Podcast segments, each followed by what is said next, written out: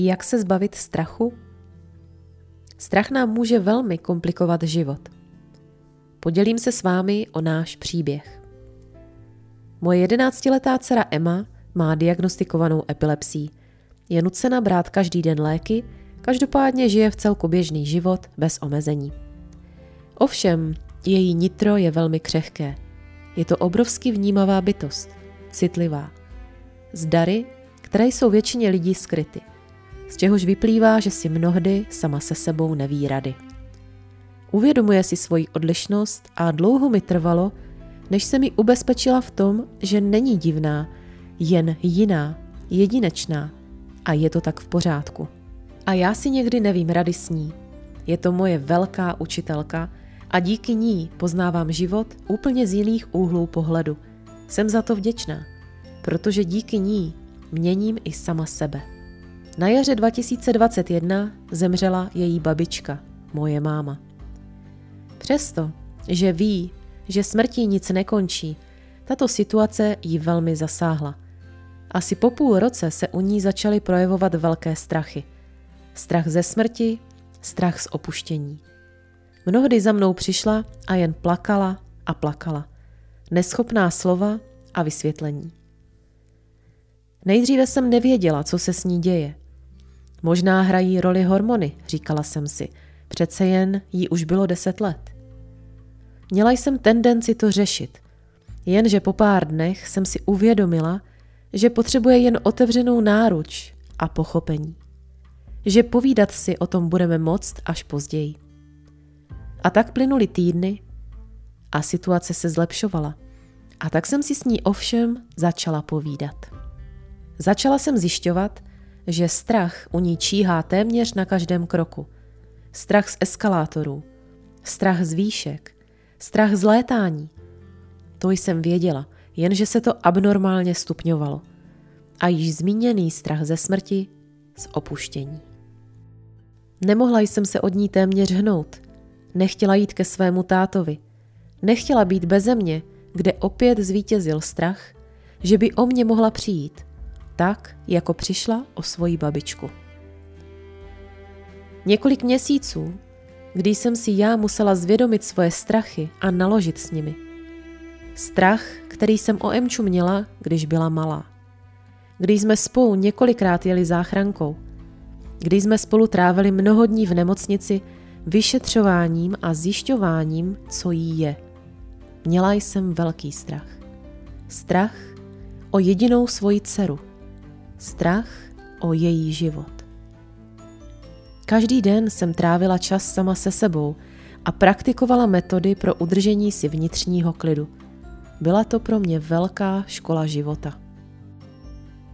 V květnu 2022 jsem se rozhodla, že se těm strachům postavíme čelem. Koupila jsem leteckou dovolenou. Protože vždy máme volbu. Rozhodnutí je jenom na nás. Měla jsem volbu nechat strachy nad námi zvítězit nebo se jim postavit čelem. A ano, udělala jsem rozhodnutí i za svoji dceru. Každopádně jsem to svojí dceři zkomunikovala. Řekla jsem jí o svém rozhodnutí a také jsem jí vysvětlila, proč jsem se tak rozhodla. Teď byla volba na ní. Nyní ona stála před rozhodnutím. Postavit se čelem svým strachům nebo zůstat dva týdny bez nás – mě a mojí mladší dcery, v České republice, u táty nebo u dědy. Rozhodla se se svým strachům postavit. Sice se strachem v očích, ale rozhodla se. Vždy jsem byla po jejím boku, vždy jsem jí podala pomocnou ruku, podpořila ji, povzbudila. Společně jsme absolvovali letecký simulátor v Brně, vyzkoušela si pilotovat letadlo. Jezdili jsme do Brna do Olympie a pozvolna, nenásilně jsme kroužili kolem eskalátorů.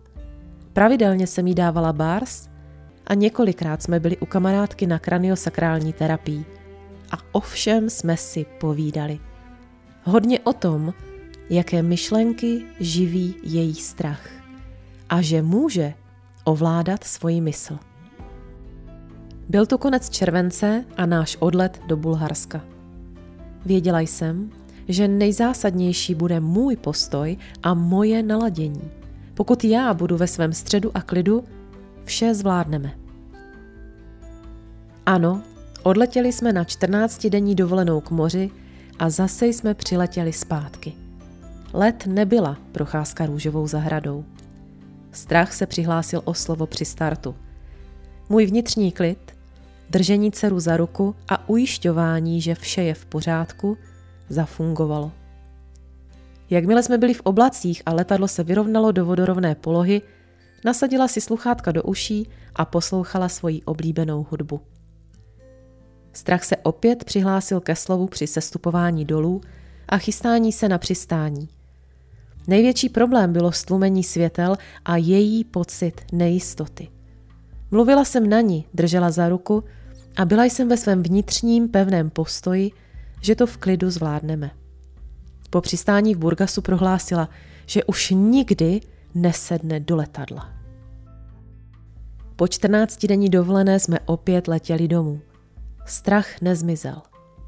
Co se však událo, bylo, že si Emma zvědomila. Za prvé, že když to zvládla jednou, zvládne to zase. A za druhé, že se nic nestalo. Letadlo nespadlo. Zpáteční let byl v daleko větším klidu a pohodě. Dokonce i požádala Aničku, že se chce podívat z okýnka na mraky. Po této dovolené, při návštěvě Olympie, kdy jsme se vydali do kina, jsme zcela automaticky šli k eskalátorům a bez jediného zaváhání jsme po nich vyjeli nahoru. Výjezd po eskalátoru nahoru Emča zvládla už před dovolenou a pokyně sama od sebe řekla, že pojedeme dolů po eskalátoru. Poprvé to zvládla bez zaváhání. Byla na sebe velmi pyšná. A já na ní. A taky na sebe. Že jsem se rozhodla správně. Nenechat strachy, aby nás ovládali. Věřím, že tento příběh bude pro vás inspirací. Mnohdy nejdou věci změnit během chvilky jako mávnutím kouzelného proutku – Mnohdy jsou to měsíce trpělivého a pozvolného překonávání maličkostí v plné důvěře a pochopení a hlavně s vírou v sama sebe a s jasným proč to dělám. Kdybych v minulosti neušla velký kus cesty mojí proměny, nevím, jak bych tohle vše zvládala. Jsem nesmírně vděčná sama sobě. A také metodě Bars, naučení se ovládat svoji mysl a Ikigai – kde jsem si naplno zvědomila svoje bytí. Identifikovala jsem u Emy strach z neznáma. Její vnitřní nejistota je bohužel obrovská. To je výzva pro naši další společnou cestu, abychom i nad tímto strachem zvítězili. A my nad ním zvítězíme. Tím jsem si jistá. Mám svolení s publikováním tohoto článku a fotek od Emičky. S láskou a úctou Lucie.